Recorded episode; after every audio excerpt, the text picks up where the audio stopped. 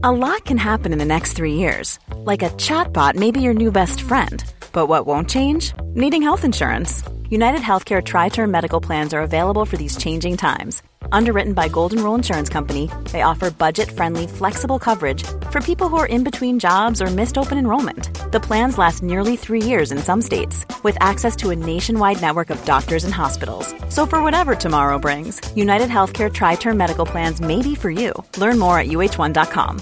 Ryan Reynolds here from Mint Mobile. With the price of just about everything going up during inflation, we thought we'd bring our prices down. So to help us, we brought in a reverse auctioneer, which is apparently a thing. Mint Mobile unlimited premium wireless. Ready to get 30, 30, bit to get 30, bit to get 20, 20, 20, bit to get 20, 20, bit to get 15, 15, 15, 15 just 15 bucks a month. So, Give it a try at mintmobile.com slash switch. $45 upfront for 3 months plus taxes and fees. Promo rate for new customers for limited time. Unlimited more than 40 gigabytes per month slows. Full terms at mintmobile.com.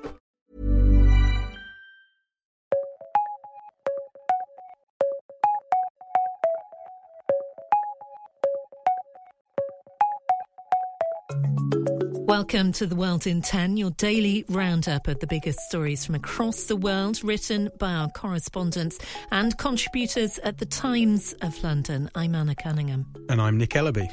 Today, the aftermath of that destroyed dam in Ukraine. Tens of thousands flee floodwaters. We've got the Times' take on the sports story which has shocked the world how Saudi Arabia bought the game of golf. Prince Harry's had his second day in court in London, being cross examined for his phone hacking case against a British media group and claiming he once found a tracking device on the car of his ex girlfriend. And how has Beyonce got Dutch archaeologists banned from Egypt? All that coming up.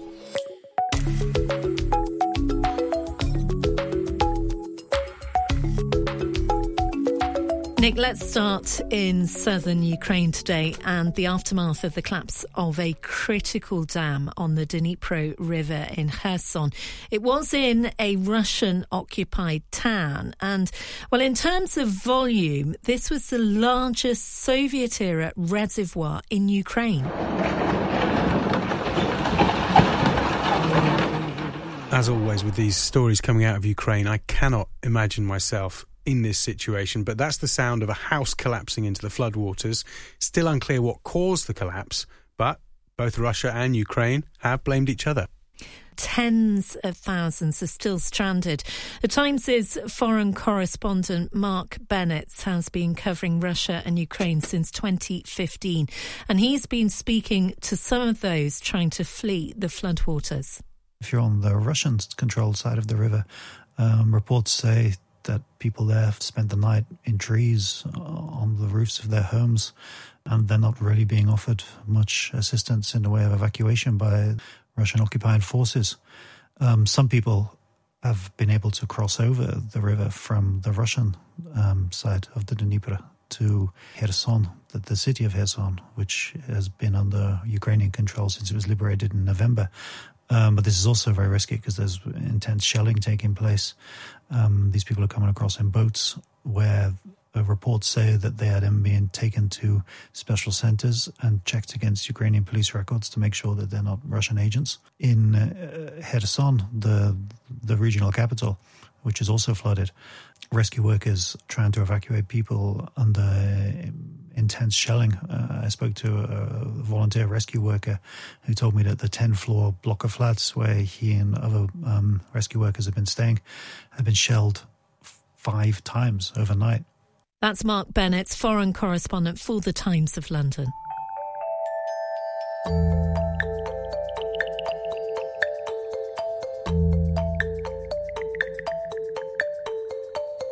So, this sports story caught absolutely everyone on the hop yesterday, even the Times journalists, who are usually pretty good about getting a whiff of these things before they are announced. And apparently, even the Live Golf CEO, Greg Norman, didn't know about this. Anna, tell us more. Yeah, I mean, it's quite incredible that this didn't leak in advance. But the Saudi backed breakaway Live Golf League announced a merger with the existing American and European tours.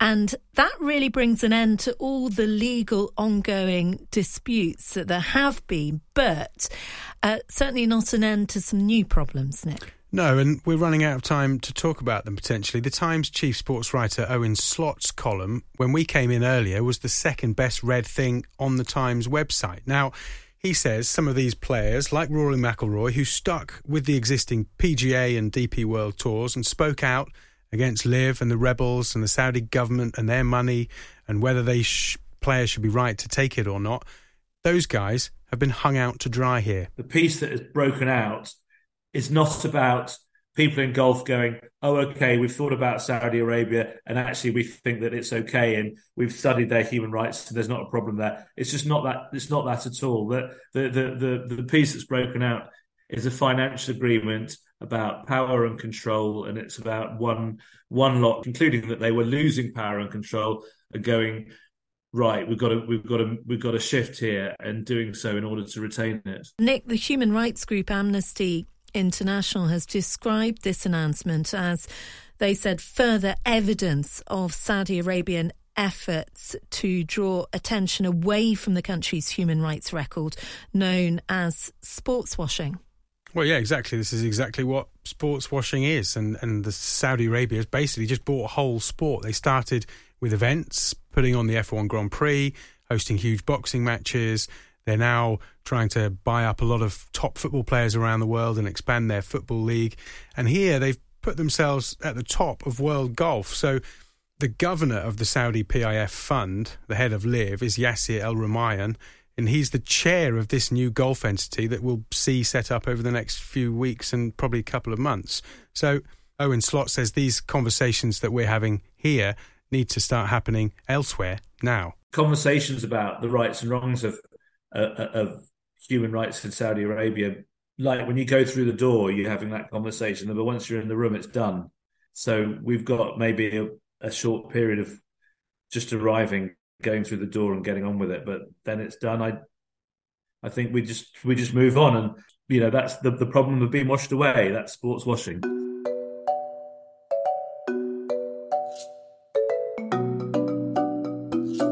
Prince Harry's been back in court in London again today. He's been giving his final evidence in his High Court case against a British publishing group, the Mirror Group newspapers. Nick, just remind us what this is all about and what are the big takeaways been from his appearance in court today? Well, he's accusing the publisher of using illegal methods to get information for their stories. And the big one is phone hacking, which is something the group deny. Today in court, Harry said he wants all this to end the abuse of himself and Meghan. He's basically on a one man mission to curb how the British press goes about getting stories. He also told the court today he once found a tracking device on the car of his ex girlfriend Chelsea Davy, who split up with him. He blames the press intrusion for that breakup, and he alleges that the tracker was placed there by a private investigator. The UK media is not that sympathetic towards Harry at the moment. There's no proof of a lot of these claims and the stories they've been through. But obviously, these are complaints against the press, and they're not going to give him an easy ride, are they?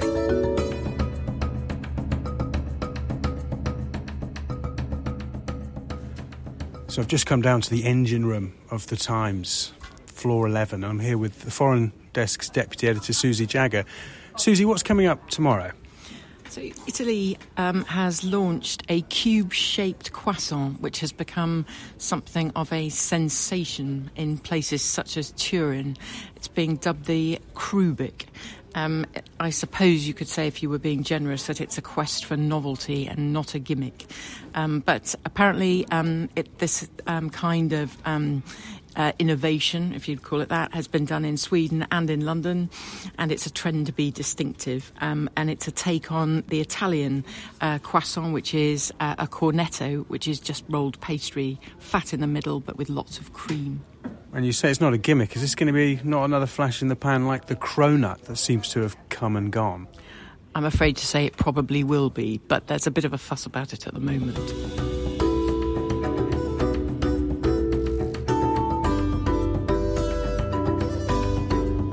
I just wanted to touch finally on this uh, great story in the Times World section that Dutch archaeologists are banned from Egypt And it's all Beyonce's fault. Steady on. It's not exactly all Beyonce's fault, but uh, there is a new exhibition at the Dutch National Museum of Antiquities, which uh, explores ancient Egypt through jazz. It says here, soul and funk music, showing the significance of that time and place in the work of musicians from the African diaspora. There are images of Beyonce as Queen Nefertiti and Eddie Murphy as well as Ramesses. That's from a Michael Jackson music video. The exhibition's called Kemet, meaning the Black Land. Now, this has prompted the latest twist in a kind of culture war over the representation of ancient Egyptians as black Africans. Egypt's El Fagr newspaper calls the exhibition highly provocative, saying it needs an explainer to rebuff charges of propagating what they're calling Afrocentric ideas that try to rob the ancient Egyptian civilization of its people. But as a result, Dutch archaeologists are now banned from the Saqqara burial ground near Cairo, which is home to the earliest pyramids. And uh, the museum's director has invited the Egyptians to come and see the exhibition. Sounds a bit petty. Maybe they'll all just work it out. That's it for today from the Times' World in 10 podcast.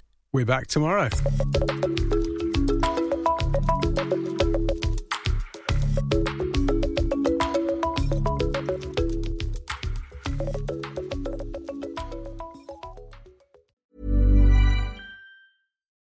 rising sea levels, extreme weather patterns, extinctions of species. Our planet needs protecting. I'm Adam Vaughan, the environment editor for The Times, and this is Planet Hope from The Times, in partnership with Rolex and its Perpetual Planet Initiative. In this podcast, we hear from leading experts from around the world who are committed to finding solutions. These explorers, scientists, entrepreneurs, and citizens are committed to a common goal to protect our home, Earth. Listen now wherever you get your podcasts. ACAST powers the world's best podcasts. Here's a show that we recommend. Are you a reality TV junkie? Do you ever think, dang, I wish I had someone to talk to about all the trash TV that I watch? Well, look no further, garbage lover, because Reality Gaze is a podcast for you. Hello, I'm Maddie. And I'm Poodle, and we're the Reality Gaze. We talk about all your favorite unscripted shows like The Golden Bachelor, Love is Blind, and TLC's big, messy behemoth, 90 Day Fiancé. And if you're driving to work, folding laundry, or just pretending to listen to your husband talk about sports, just put on the pod, and you've instantly got two gay besties spilling all the tea and reading these people for filth. So come at us, y'all. Find Reality Gaze wherever you listen to podcasts.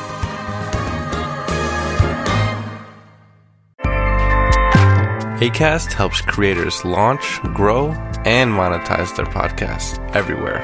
ACAST.com.